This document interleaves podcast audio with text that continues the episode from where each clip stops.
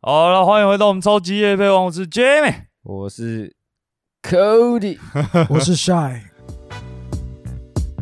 这是由三个男子组成的节目，每集都会选一样感兴趣的东西来分享给大家，即所谓夜配即生活，生活即夜配。好了，那就一如既往，进入什么时间就先不多说了，直接开始吧。一如既 往。对啊，一如往常，好强，这个成语应该有一如既往这吧个？成语好强。好了，安静，我要开始夜配了。好，今天要跟大家介绍这个摄影师，他叫做 Sonia。那他的开头就直接开宗明义，他就说一个把环游世界当做生活的台湾女孩。他有讲到说，他当初会开始环游世界，其实是因为一句话 “when”。他因为 “when” 这四个英文单字，让他决定走上一段脱轨人生。他把环游世界当成是他的人生目标。有些人会问他说：“总不能旅行一辈子嘛？”那他说，他的回答是：“当然，当然什么？当然是要环游环游旅行一辈子，这就是他的人生目标。”这么有个性，没错，他说，其实当当我们想到说要出国旅游，我们第一个想到其实是资金，但是看到他的呃发的文啊，你会发现说，他甚至有时候身上只带六千块出就出门了，旅行着旅行着也已经经过两年多了。那你可以透过他在这一个旅行的过程中的呃照片啊，开始对这世界产生好奇心。那他最近发了一篇文，我看了之后，我觉得很有感触。我觉得他的文字感染了我，那我就是直接念一下给大家听好了。每一次当我听见人们的口中叙说着外面的世界危很危险时，我都在想，那或许是台湾太过于安全。现在我时时刻刻都会提醒着自己，now or never。所以我想说，当我们因为好奇心而对某件事情感到有兴趣的时候，也许我们就要问自己，now or never。那这一集的夜配内容，我就希望大家可以来看一下这个摄影师。那我把他的 IG 放在我们的这一集的简介当中，那大家可以去看一下，看你们透过他的照片传达一些什么情绪给你们。 OK 啦，OK，但一个把环游世界当做在生活的台湾女孩，你是不是被她傻到，我被他的照片吓到了。所以你只看她的照片，你没有对她整个人感到兴趣，你只是照片跟她的生活这样。我因为他的照片对他产生了好奇心，他因为照片而变得更不一样。 好了，那既然刚刚帅提到那个好奇心，我们这集就来跟大家提好奇心。俗话说，好奇心会杀死猫。怎么杀？ 我哪知道？啊，猫就很好奇啊， 所以我们就想说，那这一集就来聊聊好奇心好了。刚刚苏爱讲到了一点好奇心的东西，要问大家一个问题，就是你们觉得盲人会做梦吗？就是看不见的人，他会做梦吗？我觉得会吧，他他的梦，毕竟这个问题蛮有趣的。欸我没办，我们没办法去告诉大家说他们会做什么梦，但是他们在梦中应该还是会思考的一些事情吧。那你在笑什么，Cody？为什么盲人不会做梦？他是人吧？那他梦会梦到什么？我不知道，他可能我怎么知道他梦什么？我又不是他，盲人呢、欸不是看不到吗？对啊，盲那僧。意思就是说，你平常做梦你会看到东西啊，嗯哼。可是那盲人能做什么梦？啊，我懂，他他可以靠听觉啊，他也是有一些，那重点是因为他都看不到东西，所以他嗯哼不可能去想象。可是像萧煌奇，你知道吗？嗯，他也是看不到啊，可是他还是可以靠听觉，就是有我记得我看过有一个有个节目，然后主持人问他说：“你觉得我长什么样子？”然后萧煌奇就是他不都看不到嘛，他就靠他听到的，他去形容他。眼前的黑不是黑，那这样子，萧煌奇他算是先天失明还是后天失明？他好像是先天失明欸，但是他好像小时候有动手术啦，所以嗯好像有变成弱视，可是后面好像还是就是因为打电动之类，然后又又失明了。 打手电动，我们小时候就会打电动，就让自己近视啊啊，他就只是刚好比较你吃说亏一就像点是帅以前觉得戴眼镜很酷，对，然后就硬让自己近 视。为为了了吧，为了追女生，没有去为了近要视跟喜欢女生一样，那我之前就要讲，我在网络上看到的资料，就是说他们有五岁是一个阶段，只要你五岁前就是失明的话，那他们这辈子做梦是不可能看到东西的。啊，真的假的？但是五岁后，像像萧煌奇，他可能变弱势了，嗯哼，他可以想象到一点东西，因为。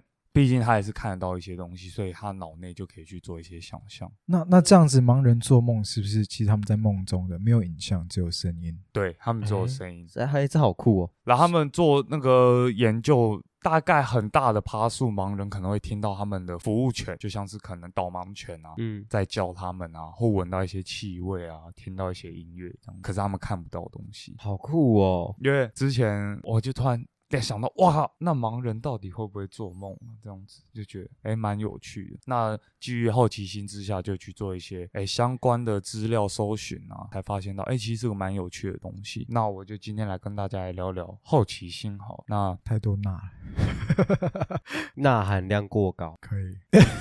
好啊，我们就直接进入我们好奇心的主题，一样就一如往常的从我们的 Medium 进入。那这篇文章主要是在分析好奇心，请问你们觉得好奇心是什么？我觉得好奇心是是人的一种天性，我觉得啊、呃人类的好奇心很明显是为了生存而演化出来的，所以是好奇心带领我们能够走到今天的文明。如果我们缺少好奇心的话，也许我们现在还在原始社会当中。你说像什么工业革命之类的，对啊，你一定是为了找到更好的方式，你可能好奇鸟怎么会飞啊，然后为什么会有大海洋，为什么海的海水是咸的，因为这些嗯为什么而让我们的生活变得更好。所以我觉得人如果少了好奇心，他这辈子可能就就这 样，就这样，对吧？就庸这样，庸碌碌了。 庸庸庸庸碌碌。这集是成语大全，成语庸庸大碌忌？碌是人成语吗？庸庸碌是吧 我哪知道我们三个国文都那么 烂？是啦，庸庸碌碌啦。那可以 Cody 你认为？我认为就如同书外所说的、啊，如果没有好奇心，就是庸庸碌碌啊。可是我觉得 Cody 你这集打蛮烂的，还是你这集先去旁边休息一下？庸庸碌碌还好吧？看来他是他讲的、欸， Cody Cody 只会湿漉漉， 好啦好啦啊！既然你们的回答都那么的庸庸碌碌， 那我就直接进入本文的主题。呃，作者说主要分为两大类，第一大类就是 I curiosity，就是 I 好奇心。那那个 I 的意思就是 interesting，就是会让你感到有兴趣的好奇心，不是像 iPhone 的那个 i，不是你以为什么字挂上个 I 就很就是酷这智样。慧的感觉。我我以为是很酷诶的。那有没有什么例子可以解释爱好奇心这种这种行为？ I 哎好奇心的话，其实就是大家普遍所认为的，因为它这个只分为两大类，其实它可以打成很细。嗯那这个 I 好奇心就是主要是你平常会好奇让你有兴趣的事物，比方说像你平常会让你成为你的嗜好的运动啊、艺术创作啊、音乐啊等等，都是因为你的好奇心才会有现在成为你的嗜好的事情，就像是帅在大学很喜欢乐高一样。那个不算好奇心吧？那个算是就是喜好。啊哎，都是会先有好奇心才会变成喜好、啊，不然你要怎么接触它？对啦，也是啊。对啊，就像是大学的时候，哎，那时候有一阵风潮很疯鞋子嘛，我就会觉得说，哎，鞋子不就是穿着有什么好疯成那样的？我甚至还一度跟着 Cody 去排鞋，哦，对对对，我们之前有去排那个 Easy 嘛？对啊、然后手上还盖章，哎、有哦，我然后有留那个照片。然后丢那个钱，然后明明知道不太可能中，还讲说抽中我们就多少钱卖你， 这 样哦，就薛之谦，没有没有没有，不如学之前。反正这些都是促使你，因为当初的一股好奇心，你才会想去了解它。你对事情没好奇，你是完全不会想跟它沾边的。对啊，所以，假设帅当初对乐高可能是因为小时候很喜欢的话，那一定也是因为你小时候对它产生了好奇心，嗯哼，不是因为你大学才对它产生好奇心。大学对它只是有点说，哎，有点怀念，那回去再看看它是怎么样，再看看，其实就有点像好奇心了。嗯哼，我不是一个很喜欢吃海鲜的人，我就不会再发产生好奇心去吃海鲜啊。如果我今天推一个虾子口味的可可口可乐，你不会觉得好奇心它是什么味道啊？不会啊，因为我听到海鲜，我直接就是否啦，先否定掉啊。虾子有人称作海里的蟑螂，海蟑螂，海蟑螂，哦，你不吃虾？我不吃虾，哎、虾子很好吃哎、你不会好奇虾子是什么口感吗？我我就吃过啊。哦，你吃过，然后而且你不喜欢那个口感，我身体好像直接就是否定，就是我吃进去那个味道会让我反感呃哦，真的假的？还虾反子呢？刍这样子。那你吃龙虾吗？虾有虾类的都不行，啊甲壳类都不行，甲壳类的螃蟹都不不行，行不行。哦，真的假的？我是海鲜过敏症候哎、群。我觉得我通常啊，看到那种素食者，我都会对他产生好奇心。我通常第一个问题就问说：“那你有吃过肉的味道吗？”嗯，就是他们都会说有啊，之前就是好奇，我就吃了一下，我还真的不喜欢。你知道之前我在网络上看到一个地狱地狱梗，嗯他说：“哎、请请讲讲你做过最地狱的坏事。”然后那个暗赞最多在置顶的说：“哦，我之前把卤汁加到吃素的人 碗里。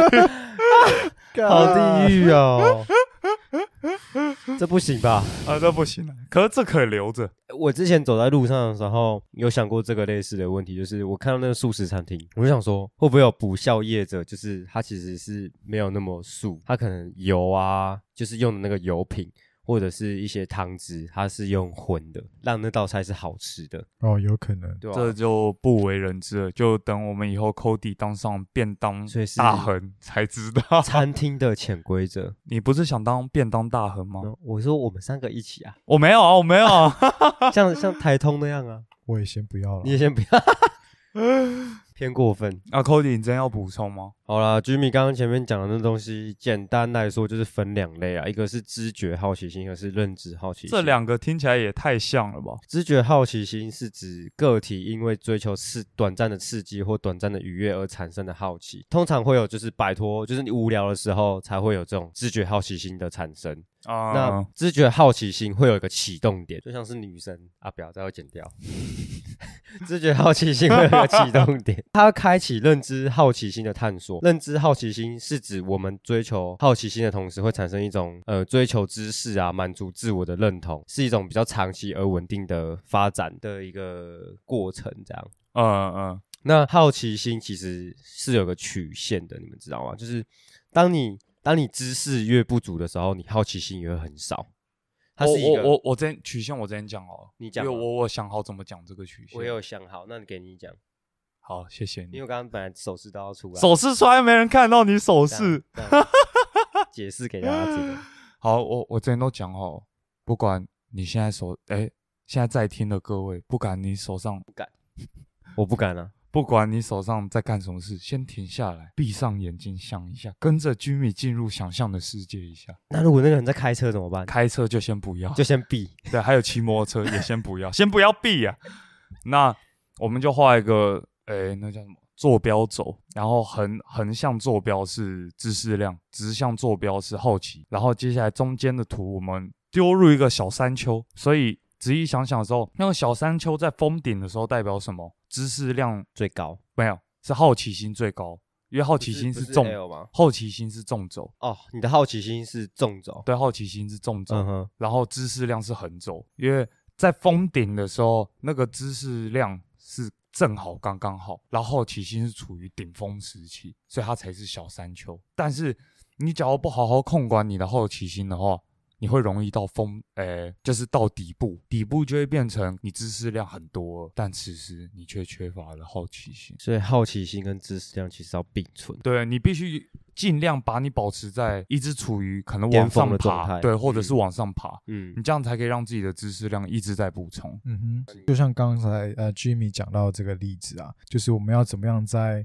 这个曲线当当中不断的添上去。那我觉得我就讲一个大家都听过的故的的的名人他的故事好了，大家应该都听过达文西吧？达文西密码，对，就是那个达文西。那他我们想要他就想要他最大的，你们第一个想要达文西，你们想到的是什么？我想到我姐国中的时候很逼，她超牛逼的。我想说，我想到我姐，嗯 我想到我姐她国中的时候超牛逼，她看达文西的书、欸，就是她国中的时候她看达文西的书，然后一本很厚，这么厚，你说什么是达文西的书？什么叫做达文西的密码是不是？。达达文西的密码是丹布朗的书哦，抱歉，反正就是就是那个印象就是哦，对，啊就是 哦哦，我现在才知道，抱歉，学识比较浅薄。但是你刚刚问说那个对达文西的那个那个印象是什么？就是他那本书的封面是一个男的，好像偏裸体，然后就是这样在在那个封面上张开他全身，就这样，就有点像是哦，耶稣吊挂在那边，他那但是他是全身被挂在那边，然后张得很开那是人的黄金比例啊。哦，是吗？那就是黄金比例。所以他也是那个也是达文西的作品吗？对啊，对啊，它其实就是大家第一个想到达文西，像我就想到是蒙娜丽莎的微笑啊。那像是《最后的晚餐》也是他画的。那他这一生中啊，我们虽然是以他他是以画而知名，但是呃，这一生中他创作的画就只有十五幅左右。量少的一个重要原因就是他的兴趣太广泛了，他一辈子啊花了大量的时间研究跟绘画和生计毫无关联的东他西。不是还有研究飞机？对啊，像是他就研究鸟类如何飞行，怎么设计大炮，或是怎么设计工程池的武器。老实说，这个东西对他有没有任何呃，有对他的事业产生任何帮助没有？但是他就是因为一个，因为他有很很强大的好奇心，就像你刚刚说的，我们在知识量跟呃好奇心中，它会有一个曲线，它不断的想要对于各种大大小小的事情产生好奇心，去不断的叠加，那它就一直让它的这一个曲线是没有坠落到最谷底。嗯哼，那有一个例子可以说说明到他达达文西他勤奋和钻钻研的精神。他从一四九零年起，他耗费二十多年的时间研究鸟类是如何飞行，然后来设计，就像刚刚 Jimmy 讲的、呃、人类飞行器。他为了这件事情啊，他画了超过五百幅的画，写下三万字的笔记，分散在十个笔记本当中。日记的那个写的日程表，他是怎么说？他一天是度一天是怎么度过的呢？他说：“我今天要做的事情有去米兰和郊区采风，画一幅米兰的全程图，找一位数学家给我讲讲三角形的知识，找一位水力学家教我怎么修建运河，研究一下鸟的翅膀，看它们飞行的奥妙。”所以你会想啊，这几件事情都不搭嘎，可是他就喜欢在他有限的时间里面，尽量去得到更多不同各种呃各种不同的知识，所以我会觉得他是好奇心的代表人物啊，好奇宝宝，没错。那 Cody 这边有没有好奇宝宝的故事？我就我我这个人就是我就是好奇宝宝二，你说对女生产生好奇心这要剪掉，这不用剪，这要剪呐、不要乱 搞啦。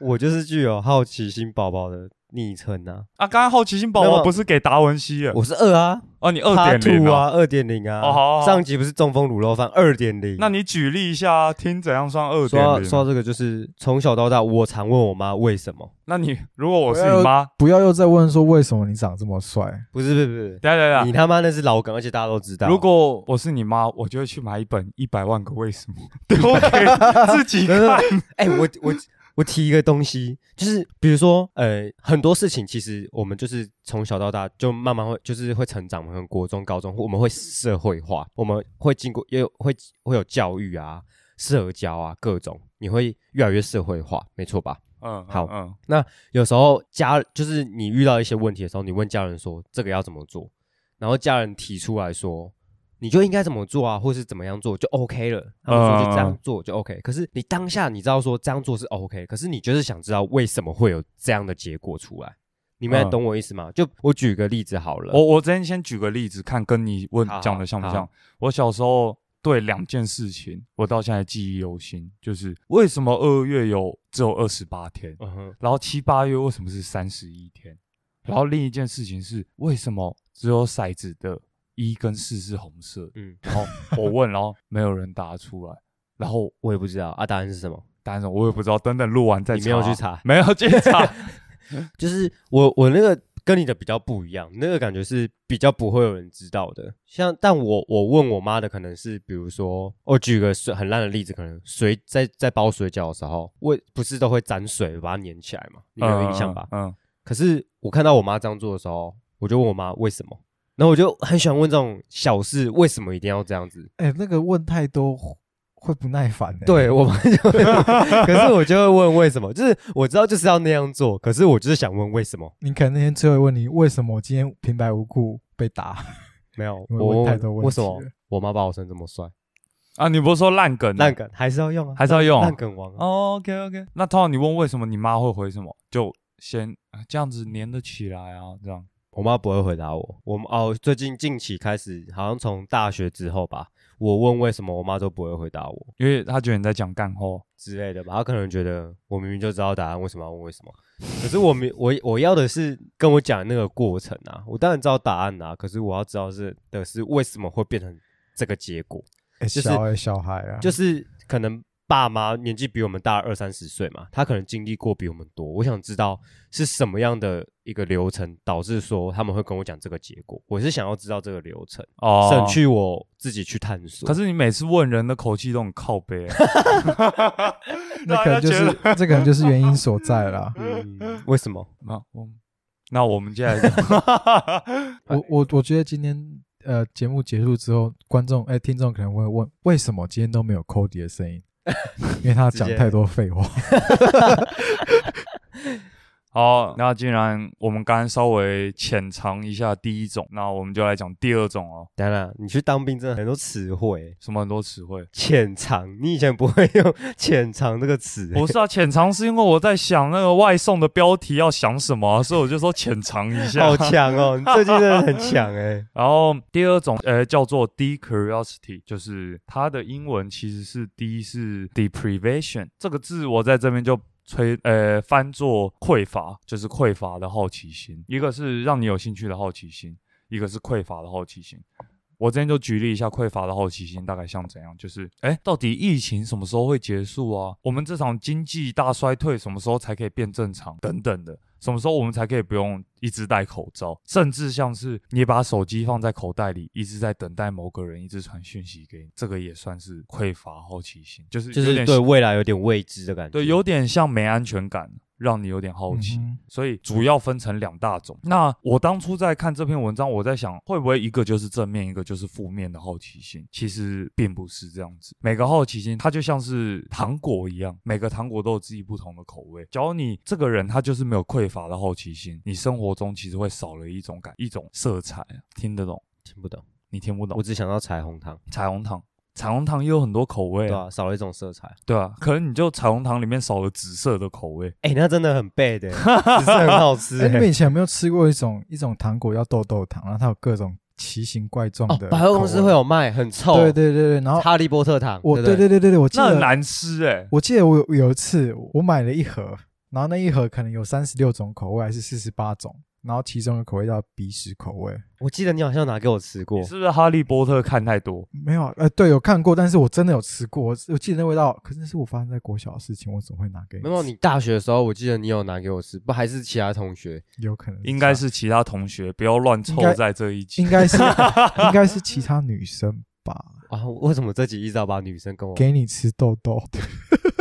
剪掉啦？ 好，这剪这剪掉，开玩笑。 啊，没有没有。这边我想到一句我很喜欢的电影的话，你们一定也听过，因为就像是我刚不是说都有不同的口味吗？嗯， 《阿甘正传》里面说过，人生人生就像一就像一盒盒巧巧克克力力，你不知道你会拿到什么口味。笑什么？好 啊，好啊，好啊，很久没有好啊。对于好奇心有一个有一个见解，因为我我我发现好奇心有时候是病态的，病态的。这这是这是发生在我那时候，那等一下等一下，我先 hold on 一下。那电车痴汉他也是病态好奇心。对病态好奇心， 无法无法制止自己偷拍女生的裙底风光。 OK OK，好。那我记得那时候，那时候就是刚跟呃第一任女朋友分手啊，然后可是因为之前就是笔电借她，所以拿回来的时候发现她的 Facebook 账号没有登出。刚开始你会想要制止去自己做这件事情，但是你发现你没办法自己制止你的好奇心去看，哎，我跟她分手之后，她都在跟谁聊天，所以我、嗯我偶尔会开始有一种变态的好奇心，我会时不时的看一下她跟谁聊天。你这样真的就有点像痴汉，就是对对啊，你是不是不敢不想承认你那时候有点生病，对，就是我觉得分手大家都会还是会有难一个免有心一态些说，没有？大希家望我没有啊，你怎么把我跟你归类在一起因为你从没有把女生当人看啊，啊？啊这直接咔嚓掉，不用咔嚓，这 这个也要咔嚓掉。对啊，就会觉得说他过得还好不好啊，他有没有吃饱穿暖啊，他有没有那为什么是开借心由看他的跟别跟谁聊天来知道他有没有吃饱穿暖？因为他会跟男生说他吃饱了，因为他已经封锁我了啊、哦，你们那应该说应该说我没有其他管道可以。 我没有其他管道可以了解他的近况，所以我开始产生这种感觉。这可能是我的自己例子，但讲一个可能大家都知道了。当天发生车祸的时候，你会不会多看几眼？哦，这就是一种病态的好奇心。那这样子就跟现在很多多媒体也很像，尤其是台湾的媒体。所以我觉得，其实在这个社交网络上面，他们其实是要想尽办法抓住你的好奇心，用标题杀人，用标题吸标题吸引你的注意力。这其实虽然我前面说好奇心让我们的文明不断进步，但有时候也因为好奇心让我们变得更负面，或是他因为好奇心我们产生一些邪恶想法。我不知道，也许有人他有一天突然一个疑问：杀人是什么样的感觉？哦，就造就了一个杀人犯出来了。可能很多之前干不好的事，也可能是出于比较病态的好奇心。没错，所以我觉得好奇心是把双面刃。又是双面刃， 不要再你不要每集集都双面刃，你可以去查一些新的词汇。好奇心是一体两面的。哦好啊，可以可对以，对这给过，这给过。今天根本成语大大典，大点，成语大全。你你说前面那个，你会看前女友的那个资料？哎，我发现我也会，我刚刚也想到，可是我不是前女友，是就是会看那个没就没有没有在一起的女生，就是之前有暧昧过的女生，我会去看一下她们的近况啊你什么的。说佛光妹吗？哦，对啊，佛光妹啊，不要讲佛光妹好不好？没有，你是说就是有点单就是你恋会去、看暗恋的？对，你会去看一下，就是她尽管她跟别人在一起了，你还是会去看一下她近况有没有过得很好啊，有没有幸福之类的，啊哈，对啊？好奇心、啊，会不会好奇他有没有吃饱穿暖哦？这就不关我的事啦， 因为我没办法让他吃饱。 OK OK，所以我觉得有时候好奇心是一种欲望的表现。我们对于什么某些东西产生欲望，所以我们会想要去做这件事。嗯嗯，没错，了解。合理啊合理。那我这边又有一个小资料，一样是在那篇文章里，他是在讲好奇心给你脑内的奖励机制。他们之前有找一堆学生来做快问快答的一个小活动，然后还有做一些排名，嗯那在快问快答结束的时候，学生其实对他们排名不是很在意，嗯哼，反而他们是对刚刚快问快答他们答错题目的那个答案到底是什么比较在意。那那些研究学者发现，当那些学者把答案告诉那些参赛者的时候，他们脑内会刺发一种东西，然后让他们觉得，哎，我好像很爽。就是我知道这一题的答案，所以其实好奇心也是跟你脑内的奖励机制蛮有关的。所以我们其实 从这个比喻蛮烂的，但是其实很中肯。所以其实我们从某方面跟狗很像， 就是它能学会坐下，是因为我们给它吃东西。我们脑内已经不自觉的产生好奇心，是因为我们想要拿到那个奖励。哦，我知道这个东西，我们学到想要试图学到一个新东西的时候，我们的大脑会有一个一个路径叫做多巴胺，多巴胺多奖巴赏胺路，多巴胺奖赏路径，奖赏什奖么是？赏就是哦，奖赏。我们的大脑会跟 bonus 连接在一起，嗯嗯，然后它就会有一种神经的传递，就是你透过这个行为，或是你透过这个学习，你就是会拿到那个奖励，你就会想要去努力，哦就就会会让激发好奇心。哦，你懂我意思吧？我懂啊，我嗯，我不敢讲很像。你要问帅啊，他在旁边傻笑，他一定听不懂啊。他应该是对于我的手势很感兴趣的。不过我觉得，比如说像像环游世界好了，因为那些不确定性，或是你幻想你可以得到某一些呃很棒的经历，因为这件事情让我产生了好奇心。我觉得你们讲的意思大概就是这样吧，对，但是实际真的去了环游世界，是不是？你脑内才会拿到那个奖励。哦嗯，哼就有点像，好啦，以我们当例子来讲，当你今天在网络上学到一个新技巧，假设是篮球技巧好了，嗯那这个新的，哇靠，过人技巧好帅，结果你真的实际在球场上，你想试试看的时候，然后就你真的试成功，而且还得分了，你那个爽感，其实就是因为你当初好奇心在学习，你就希 望，哎、脑内不自觉就希望你能事后真的尝试成功给你的奖励。嗯哼，对，所以我会觉得，为什么我们前面讲那个曲线很重要，就是因为你你会就是因为脑中哎脑中会拿到那个奖励，才会让你想要去学习更多。但是当你慢慢让自己停下来，脑内没有再拿到奖励的时候，你就会像那个曲线一样开始走下坡。哦，所以要让自己时时保持好奇心。反正我们不是猫，好奇心只会杀死猫而已， 狗啊、人啊都不会，不会不会，只有猫。所以不要养猫。养猫的人不能太好奇，不然他会杀死一只猫。可是我蛮想养猫的。那你不能太好奇啊。好了好，我之后再做协调一些啊。好了，那最后结尾的部分，我就来说一下。其实，其实其实 就那是这个要剪掉吗？大哥，不用啊，要留着啊、哦哦，我有觉得有这不错才有效果啊 OK，OK 这就是我要的效果、啊。嗯，好奇心这种东西，当然是越越高，当然是越好，但是过高好像也不太好。嗯嗯，那广义来说，一个人胸襟越宽广，他的好奇心就会越广。其实很简单，就是一个一个像居民刚刚讲的一个纵轴，它是一个排他性。排他性就是你越尊重别人，你接受度越广。那排他性就排斥他人，这样，对，然后你的横轴是那个好奇心嘛，嗯你排他性越高，你的好奇心就越低嘛。嗯，嗯可是嗯你如果排他性越低，就是你你越 sp- respect 别人，你越能够接受别人的想法跟看法的话，那你所接受到的呃资讯啊各种会更宽广，那你的好奇嗯嗯嗯心就会越越越高。这样子就有点像，除了好奇心以外，你还是要多接纳他人的意见对。，尊重、包容、友善。我在搜寻文章的时候看到一篇文章，还蛮有意思的。他说，女人只要稍稍让男人想要进一步认识自己，让他爱上他的任务，就已经成功了四分之三。爱什么都不是，就只是好奇吧。他的意思就是说，他就直接帮他下了引言，爱有四分之三是好奇心，所以你刚前面讲的有点像女追男隔层纱，男追女隔层山。没错，渴望爱情就像渴望知识、好奇的抽象概念，其它创造了丰富而复杂的人类文化。所以我觉得我们应该保有内心的好奇心。那我们要排除病态的部分，我们继续比较正向的向前。那就换我咯，我觉得就是我刚不讲了。有兴趣的好奇心跟匮乏好奇心，对这两种都有不同的口味，这两种的曲线都是一样，你不能让它变成下坠，因为你下坠，你就等于是少了一种脑内的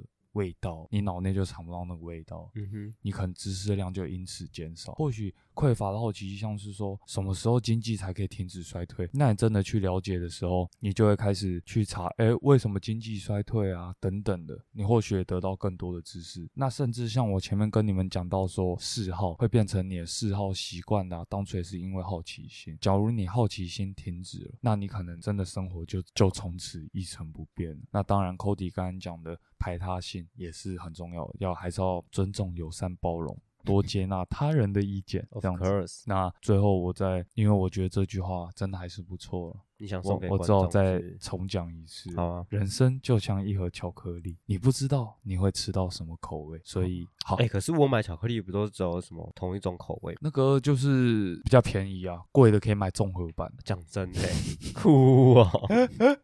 所以不要管你拿到的是哪一种巧克力，就是好好的品尝它吧。嗯哼，那我们这集就到这边了，我们下期再见。这里是 Jam，我是 Cody。我是 Shy。下一集要马上来我觉得你很开心啊，感觉生活很充实。下午晚上要吃尾牙。